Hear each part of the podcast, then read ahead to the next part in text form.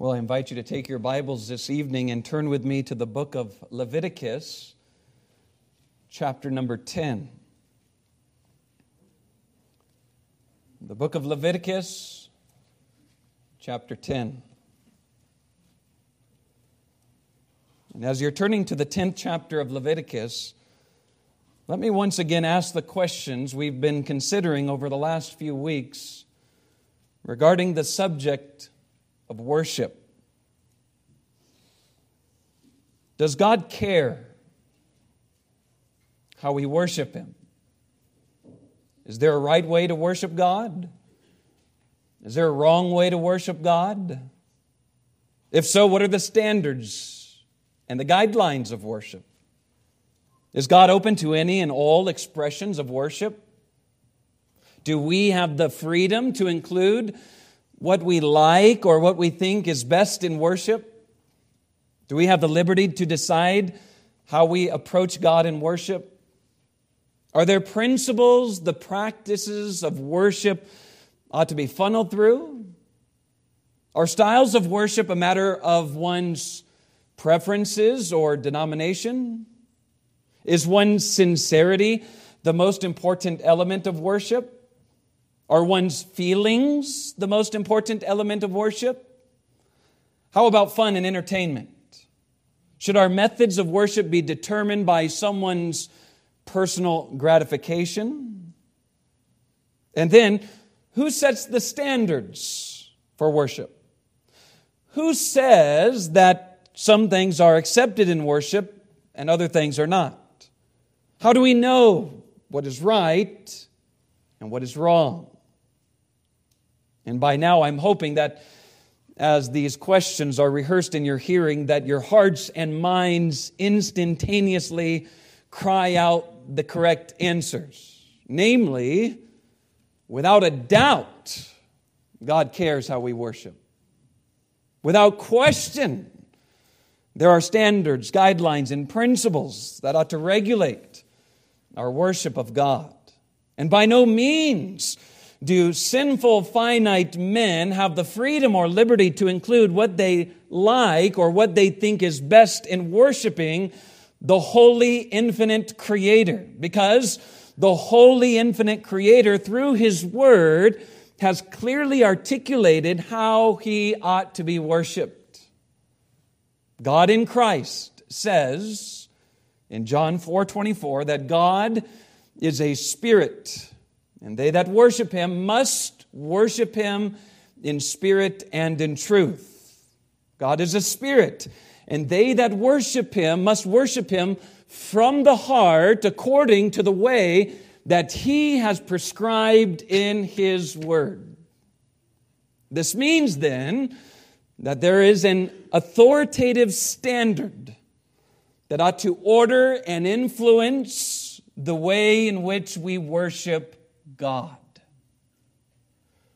Jesus is teaching us in John 4 24 that our worship of the Father ought to be suitable to his person and agreeable to his will. In other words, we ought to worship God according to his preferences, not ours. And by way of showing you that what Jesus says is true and is in perfect agreement with the entirety of Scripture, it has been my aim to highlight specific instances from God's Word that demonstrate that worship toward God is not a secondary issue. Listen, if you get only one truth out of this series of messages, I hope you will come to realize that God is jealous for pure worship because God has a zeal for his own glory. How God is thought about, how God is approached, how God is worshiped, how God is served, how God is talked about, how God is represented to the lost world by his people is of utmost importance to God. So if there's one principle that I can cement on the table of your heart and the forefront of your mind, it is the truth that God's work is to be done in God's way.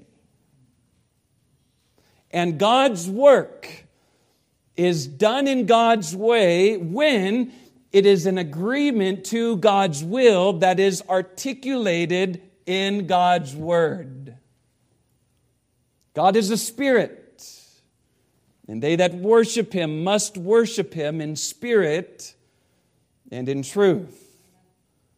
Now, having clarified these truths for us once again, in the time that we have together tonight, I want to examine an occasion in which two men were severely judged by God because, like Israel in Exodus 32, they wanted to worship God in their own way according to their own carnal desires.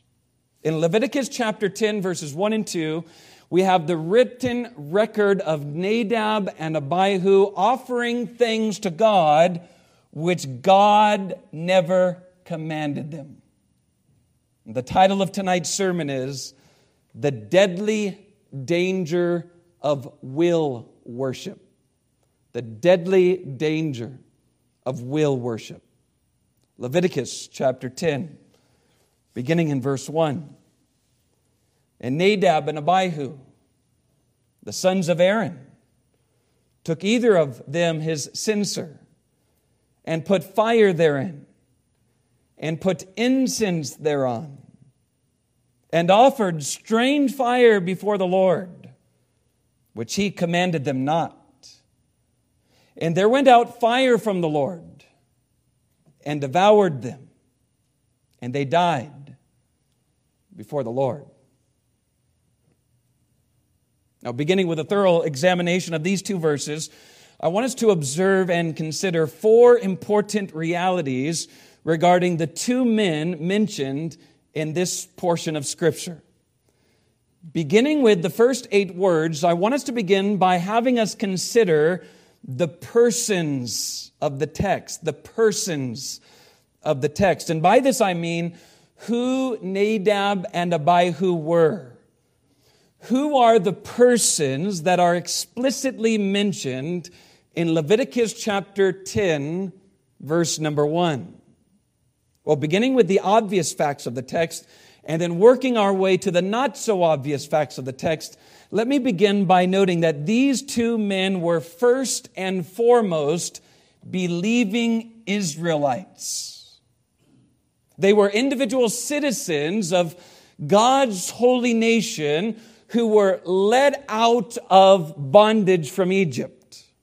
And from what we can perceive in God's word and from what we know about God's character in choosing men for ministry positions, I think it is safe to say that Nadab and Abihu were true believers, not merely affiliated with God in a national ethnic sense like some, but they were united with God in a personal saving sense. These two men were not just professors of faith, they were possessors of faith. Nadab and Abihu were believing Israelites. They were the true Israel of God. They were Israelites who belonged to Israel. And moving on, we read that Nadab and Abihu were not only believing Israelites, the Bible tells us that they were the eldest sons of Aaron. And this is what Leviticus 10, verse 1 says Nadab and Abihu were the sons of Aaron, the first high priest of Israel, who was Moses' spokesperson, Moses' assistant, and Moses' brother. Which means that these two men were Moses' nephews. Are you tracking thus far? Not only were they Israelites, not only were they believing Israelites who were the sons of Aaron, God's appointed high priest, not only were they the nephews of God's appointed shepherd, leader, and preacher of God's covenant people, Nadab and Abihu were priests. They were servants of the Most High God. So let's recap for a moment. Who were Nadab and Abihu? The two men mentioned in Leviticus chapter 10, verse 1. They were Hebrew Christians. They were the sons and nephews of God appointed leaders who were given an unusual opportunity to serve as ministers in God's tabernacle, the place where God met with his people. And to summarize everything I've just said in a concise statement, Nadab and Abihu were respectable men who were God appointed and God fearing leaders among Israel. Did you catch that? These men were not Egyptian spiritualists who were part of the mixed multitude who followed Israel across the Red Sea. These two men were not religious rogues who enjoyed stirring up trouble for their father and uncle.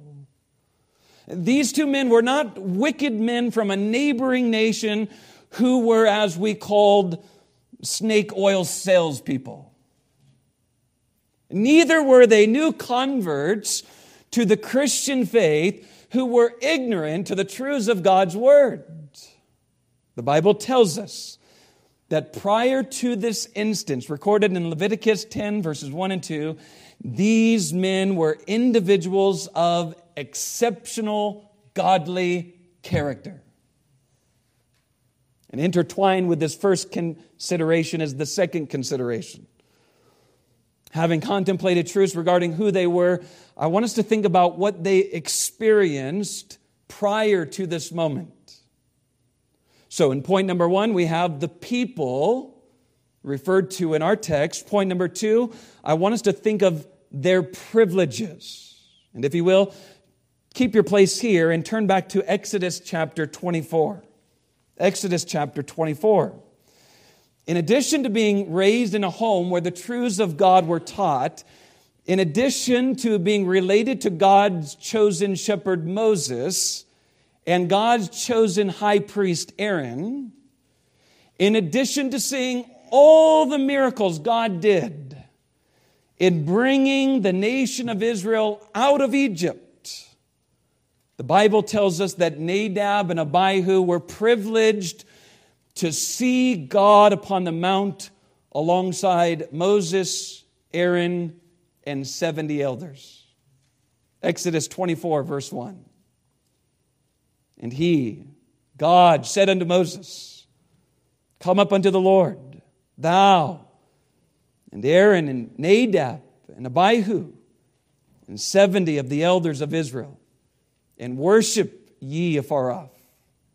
And then jumping down to verse 9 of Exodus 24, then went up Moses and Aaron, Nadab and Abihu, and 70 of the elders of Israel, and they saw the God of Israel. And there was under his feet, as it were, a paved work of a sapphire stone, as it were the body of heaven in his clearness. And upon the nobles of the children of Israel he laid not his hand also, they saw God and did eat and drink. Are you beginning to grasp how gracious God was to these two men? Nadab and Abihu had privileges and blessings that most people did not have. Nadab and Abihu had been closer to God than almost anyone which again indicates that these men seemed to be righteous, honorable, loyal servants of God. And speaking of privileges, just prior to what we read in the first two verses of Leviticus 10, in Leviticus 9, we read that Nadab and Abihu watched as their father Aaron offered the first sin offering ever made in the tabernacle which was concluded in God revealing his glory to his people and God's people falling on their faces in reverence and godly fear. Leviticus 9 23 and 24.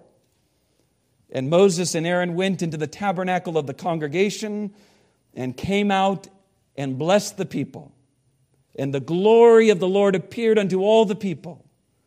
And there came a fire out from before the Lord and consumed upon the altar the burnt offering and the fat, which when all the people saw, they shouted and fell on their faces. Aaron did what God wanted him to do. God was pleased. God was glorified among the people. And Nadab and Abihu had front row seats in seeing God's blessing. And then comes point number three in chapter 10, which is their presumptuous practice. Their presumptuous practice. Point number one, we see the persons. Point number two, we see their privileges.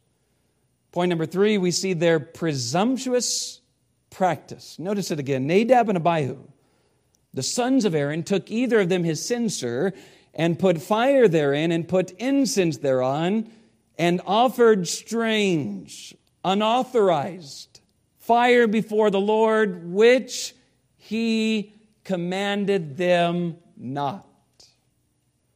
And while various authors and commentators try to unravel the mysteries regarding the exact nature of this strange fire, the truth is it is not specifically recorded in God's Word. It could be that Nadab and Abihu were burning the incense with fire of their own making. It could be that Nadab and Abihu had taken fire from within the camp of Israel. But it really makes no difference as to where they got this fire because that's not the point of the passage. The point of the passage is that they used something other than the fire God Himself had ignited. Rather than taking fire from the altar as specified by God in Leviticus chapter 16, they foolishly presumed that God would be satisfied with anything that was offered to Him. So then the question becomes why did they do this?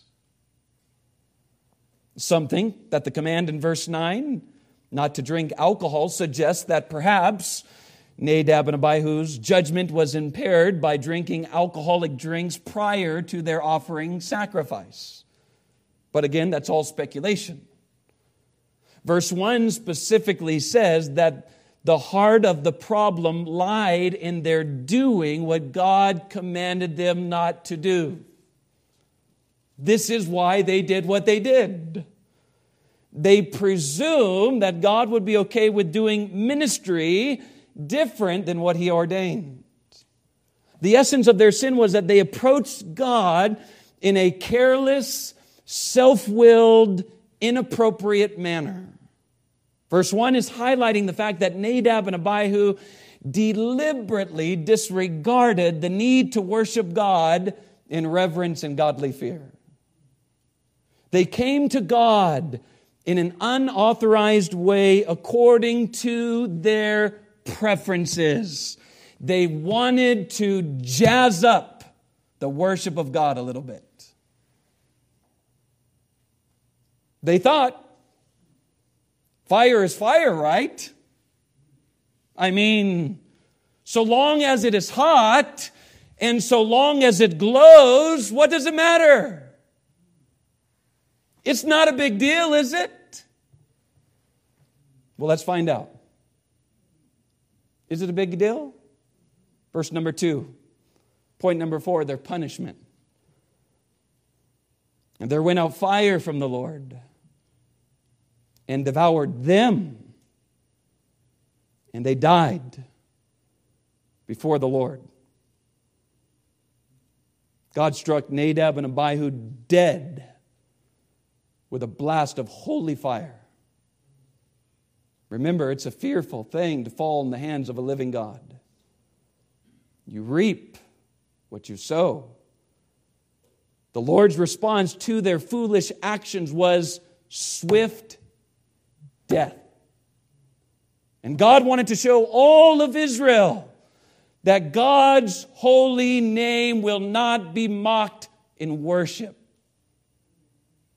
God is teaching us that He is jealous for His own glory. God takes His work seriously, especially the work that is to be a picture of the coming Messiah, Jesus Christ, especially the work that represents the truths of the gospel. So there's the explanation of the text. We've examined who Nadab and Abihu were, what gracious privileges they were given by the Lord. We've examined the essence of their sin, as well as their swift punishment by God. Now, in the remainder of our time, I want to take these two verses and consider the obvious ways this particular instance applies to how God is worshiped among many churches today. And let me remind you that God tells us in the New Testament that that which has been recorded for us in the Old Testament was written for our warning and our learning. While we may not be physical Israel, a nation of people, partaking in old sacrificial systems, God is teaching us that there are biblical principles, there are lessons embedded within this text that ought to influence how we worship God. So, five lessons of considerations from Nadab and Abihu's defiant and deadly sacrifice that was offered to God. Lesson number one is the repeated lesson that stems from Jesus' own lips in John 4 24. I'll say it again. God is a spirit, and they that worship him must worship him in spirit and in truth. Translation God is to be worshiped in the way he has prescribed in his word. And this is the fundamental problem of Nadab and Abihu's worship. They did not worship God as he commanded them. They were not worshiping God biblically. They wanted to worship God in their own way, according to their own carnal desires. And this, as I've been saying, is the greatest problem facing Christianity today. The greatest problem facing Christianity today is a blatant disregard of obeying God's word in the matter of worship. Now, let's examine it from what we've considered over the last several weeks.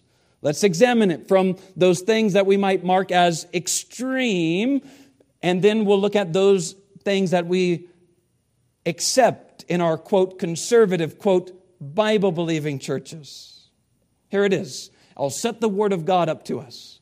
Where in the Bible do we find instances of the Holy Spirit causing people to bark like dogs, flounder on the floor like a fish, or speak gibberish language that cannot be understood by anyone? Where in the Bible do we find homosexual men being ordained as pastors? Where in the Bible do we find God commending and approving of women being pastors and preachers? Where in the Bible do we find God supporting God's people mimicking the world's music styles in worship? Where do we find any instance of people jumping around, banging their head, and shaking their hips in a fleshly way in the dark with bright lights and fog machines? The answer is you don't. Such things are unauthorized. Such things are foreign. Such things are profane. They are practices that are added to God's word, not derived from God's word. Strange fire happening in the worship of God. Okay, those are extreme examples. Those are practices not found in our affiliations, our circles. So let's bring it closer to home, shall we? Where in the Bible do we find entertainment being a driving force of Christ's church? Where in the Bible do we find instances of Noah dressing up like the Easter bunny to allure people to come into the ark? Where do we find instances of the apostles dressing up like Santa Claus and Santa's little helpers to evangelize the community? Where do we find Paul telling Timothy that it's needful for Timothy to make sure that he organizes plenty of social activities for people to enjoy at the church? Where do we read of donut walls, coffee stands, Disney characters being dressed up by the deacons? Okay, they didn't have Disney. Where do we read of Roman gods coming into the church so the world could be run? Where do we find the petting zoos? Where do we find the first century church employing dunk tanks, face paintings, giveaways, less preaching, more humor, and more music in the worship and service of the local church? Where do we read of God's people canceling church on the Lord's day so they can have plenty of time to be with family on the holidays? Come on, give me a verse, give me a chapter, give me an example. Give me at least a slight suggestion of anyone of these things being used in the work of the Lord during 4,000 years of Christian ministry. Where did God say, Go ye into all the world and become a hot dog for people to laugh at? Go ye into all the world and dress up like Super Mario Brothers. Go ye into all the world and have a circus at your church next week. Where? It's not there. All these things are strange to God. Much of what we employ in our worship is unauthorized and profane. And listen, herein lies our problem. We say that the Bible is the final authority for faith and practice, but we live as if it's not. We say that the gospel is the power of God unto salvation, but we depend upon carnal gimmicks to win people to the Lord.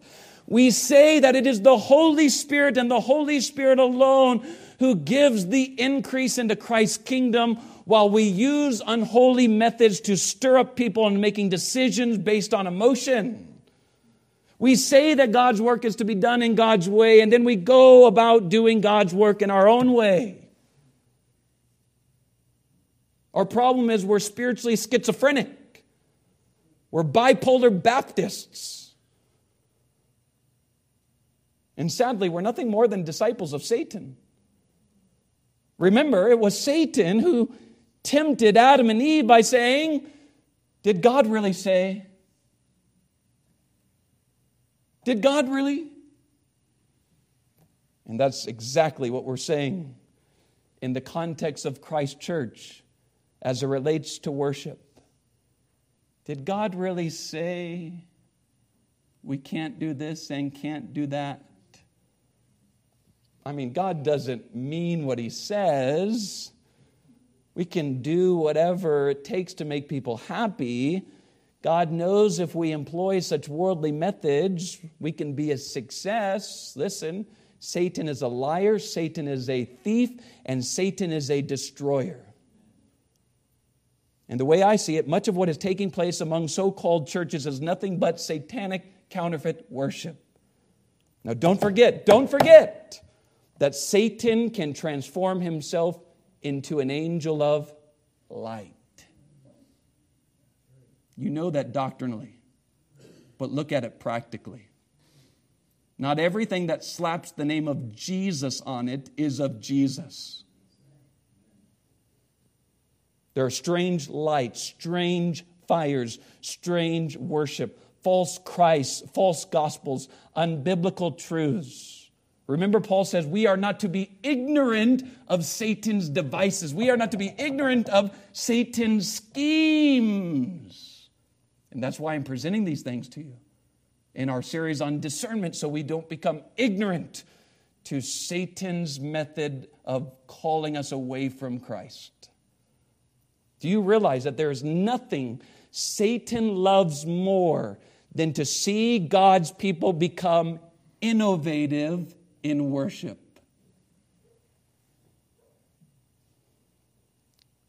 What is Satan's goal? Genesis 3. Satan's goal is to cause us to defy God. Satan's goal is to cause us to question God's authority. And he won it with Nadab and Abihu. Did God really say, come on, we can just improvise just a little bit? Lesson number one God is to be worshiped in spirit and in truth. Lesson number two God abhors will worship. God abhors will worship. And we see that here in our text. We saw it last week in Exodus chapter 32 when the people of God called on Aaron to make a calf, and the people rose up, went out and played. And we see it in Samuel's rebuke toward King Saul. God hates when men worship and serve Him in their own way. He hates it when men and women worship and serve Him casually, flippantly, and unbiblically. God despises innovation in worship. And this spirit is exactly what is permeating our churches today. Listen, rather than giving ourselves to prayer and the ministry of the word, rather than desiring biblically qualified pastors who will declare to us, Thus saith the Lord, rather than demanding God's church to be a holy place of worship, rather than waiting on God's Spirit to add to His church in His own time, we say to ourselves, Well, that was then, this is now. Things have changed. The old way seems boring to others. The old ways are out of touch with reality. People want fun. My peers are having success in ministry doing fill in the blank. So we jazz up worship by giving lost and carnal people what they want in worship rather than employing God's ordained ways. If Leviticus 10, 1 and 2 teaches us one thing, it teaches us that God hates will worship. Fleshly worship is an abomination to the Lord. Truth number three God's ministers and God's people know better than to worship God in a way that is not prescribed. What does Leviticus 10 1 and 2 teach us? What does God want us to learn? In the death of Nadab and Abihu. He wants us to learn that God's ministers and God's people know better than to worship God in a way that is not prescribed. Can we all agree that Nadab and Abihu knew better than to offer God unauthorized fire? Can we all agree that they were not ignorant to what God wanted them to do? They were not unaware of God's commands. They knew what God required, yet in their pride, they worship God how they wanted. And so it is today. Listen, you cannot convince me that church leaders who graduate from seminary, who read and preach from the Bible, don't know better. You cannot convince me that, quote, women preachers can't understand the Bible when it clearly says, But I suffer not a woman to teach, nor to usurp authority over the man, and that a pastor must be the husband of one wife. You can't convince me that pastors don't know better than to dress up like Super Mario and having a Super Mario Sunday. They know better. And they know from studying church history that such methods were never employed during true revivals. They know. And just as Adam and Eve knew better than to listen to Satan and eat of the tree that God told them not to, just as Abraham knew better than to go to Hagar, just as Aaron and Israel in Exodus 32 knew better than to worship a golden calf, just as Nadab and Abihu knew better than to offer unauthorized fire, leaders among churches today know better. It's time we stop excusing them. It's time that we start holding them accountable. Oh, but there's a whisper, I hear it. Pastor, they really love Jesus. Jesus says, if someone truly loves me, he will keep my commandments. And my fear is that they love a false Jesus, not the biblical Jesus. They love the American Jesus. They love the Republican Jesus. They love the feel good, all accepting Jesus, not the King of Kings and Lord of Lords. They love the Jesus who they can lean on during hard times and cast away during prosperous times. They don't love the Jesus who calls them to live holy, dedicated lives. Oh, there's another whisper, I hear it. But, Pastor, they are sincere. I don't doubt that. But they are sincerely wrong. Do you know how many people are in hell now because they were sincere? God doesn't judge things by our sincerity, He judges based on faithfulness to His word. And listen, if God the Holy Spirit is truly in these leaders who you claim to love Jesus and are sincere, then they know what is right and wrong because the Spirit is the Spirit of truth. And when they do wrong, when they go against God's command, the Spirit of truth will grieve the hearts of God's people when they stray. God's ministers, God's people know better than to worship God in a way that is not prescribed. Our problem is we just get used to the tradition. We just get used to how people say it should be. We get lost in the machine and we think that God is accepting of it. We don't question it. We don't stop and think about it. We don't go back to the Word and say, is this the best and the right way? We just go with it and go with it and go with it. Lesson number four God fearing men and God fearing churches are not exempt from falling. What does Leviticus 10 1 and 2 teach us? It teaches us that God fearing men and God fearing churches are not exempt from falling. If Nadab and Abihu were holy, respectable men who experienced God's unique blessings, could give way to such senselessness, surely well respected, godly pastors, churches, and Christians can fall prey to the same dangers today. And we find, staring down the tunnel of history, that this has been the case. Pastors that used to stand against pragmatic practices are now embracing such practices without embarrassment.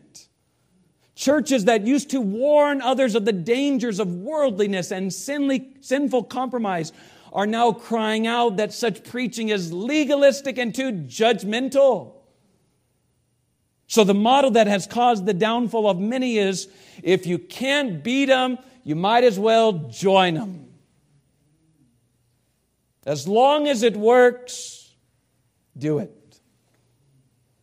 So, the practical lesson given by the Apostle Paul is Wherefore, let him that thinketh he standeth take heed lest he fall.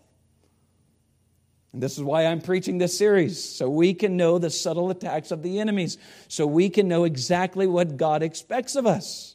Listen, our past experiences can't keep us right with God. Only an abiding relationship with Christ, grounded in the truth and His Word, can keep us right with God. So we're about to celebrate 60 years, Calvary Baptist Church in Yucca Valley. So what?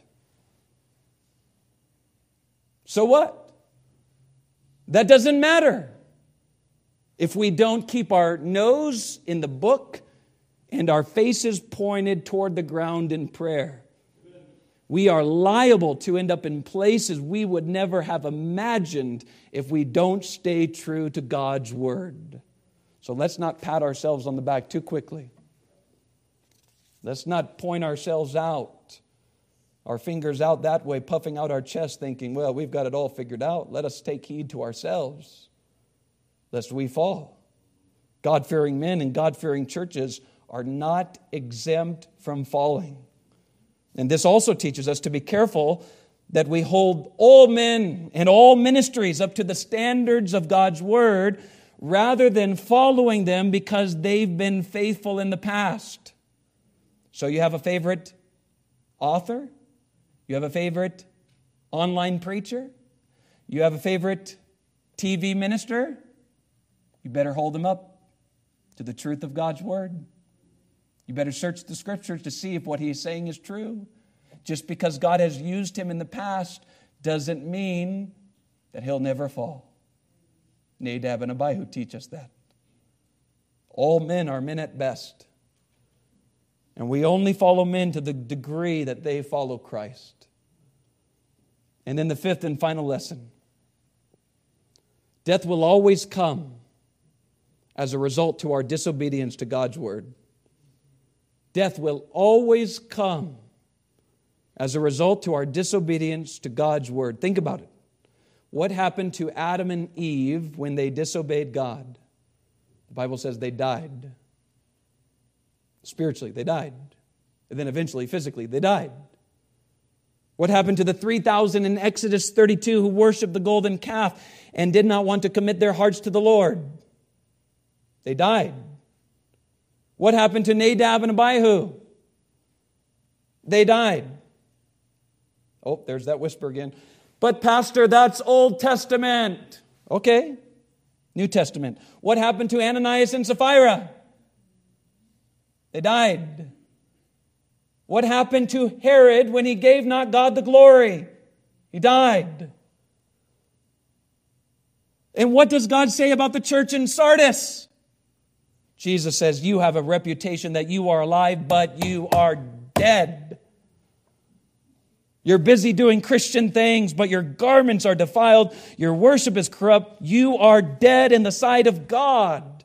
You don't have the blessing of God's Spirit. You're void of God's presence. You are offering strange fire, but God is not accepting it.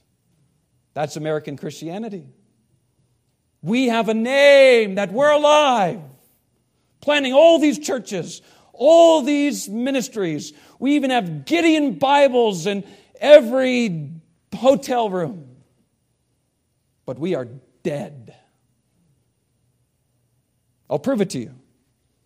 Our nation has more so called gospel Christian influence than ever before. Yet the moral framework of our society is getting worse and worse by the day. What's the problem? I'll tell you what the problem is. Fun worship is the problem. Clowns and dunk tanks are the problem. Watering down the gospel is the problem. More music Less preaching is the problem.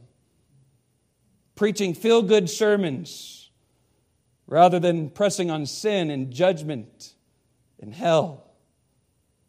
Stop blaming the Democrats and the politicians. Start blaming Christians.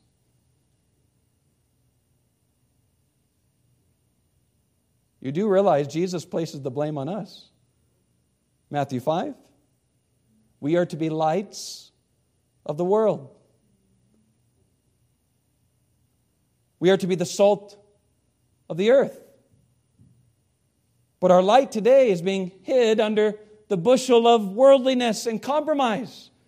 And our savor of salt has been lost, so it's being trampled under the feet of men.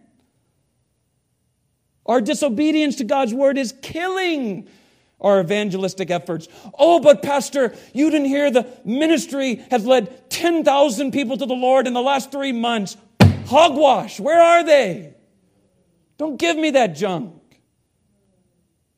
I get so many prayer letters of missionaries. We led so many people to prayer, the pray the sinner's prayer. They never come back to be baptized. They never join the church. They just go back to their sin. That's strange fire. It's a strange gospel. Why do you call me Lord, Lord, and do not the things that I say? Our disobedience to God's word is killing the purity and the unity of our churches. It's killing our effectiveness in the culture. You do realize that the world mocks Christianity, and they don't mock Christianity because they're holy, they mock Christianity because they're stupid and they're dead and they're no different in the world. Leonard Ravenhill, you're familiar with him? Great preacher, evangelist, revivalist, contemporary of A.W. Tozer. If you're not familiar with him, you need to be. He said, The tragedy is that we have too many dead men in the pulpits giving out too many dead sermons to too many dead people. He said that years ago. And I agree with him. We haven't seen true revival in decades. Why? Could there be a correlation between our strange fire and lack of revival? And again, don't give me this nonsense. Well, didn't you hear about the Asbury revival? We're going to talk about that later. Give me a break. Students meeting in campus, and all they're doing is getting stirred in their emotion by song, little preaching, little even mentioning of Jesus and sin and the gospel. And yet we call it a revival. Give me a break. That's Finneyism. That's not true revival. Do you really think God is going to bless us? as we continue offering Him strange fire, worship that is contrary to His word and will. So, what's the solution? Well, the messages to the church in Revelation teach us that the only solution is our sincere repentance and our sincere desire to obey God's word. That's the message to the churches in Revelation. Repent. Turn from your wicked way. Acknowledge how you have fallen. And then hear what the Spirit of God says in His Word. My time is up, but I hope your heart will be stirred to pray.